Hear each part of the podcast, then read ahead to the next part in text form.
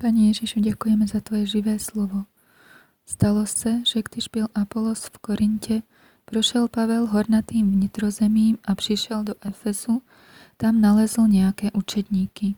Řekl jim, přijali jste Ducha Svatého, když jste uvěřili? Oni mu odpověděli, ne, vždyť jsme ani neslyšeli, že je Duch Svatý. Řekl, jak jste tedy byli pokřtěni? Oni řekli, Janovým křtem.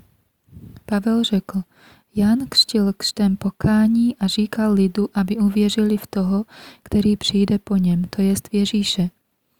Když to uslyšeli, dali se pokřtít ve jméno pána Ježíše.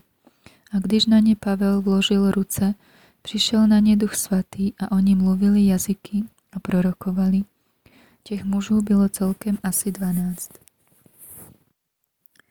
Děkujeme Duchu Svatý.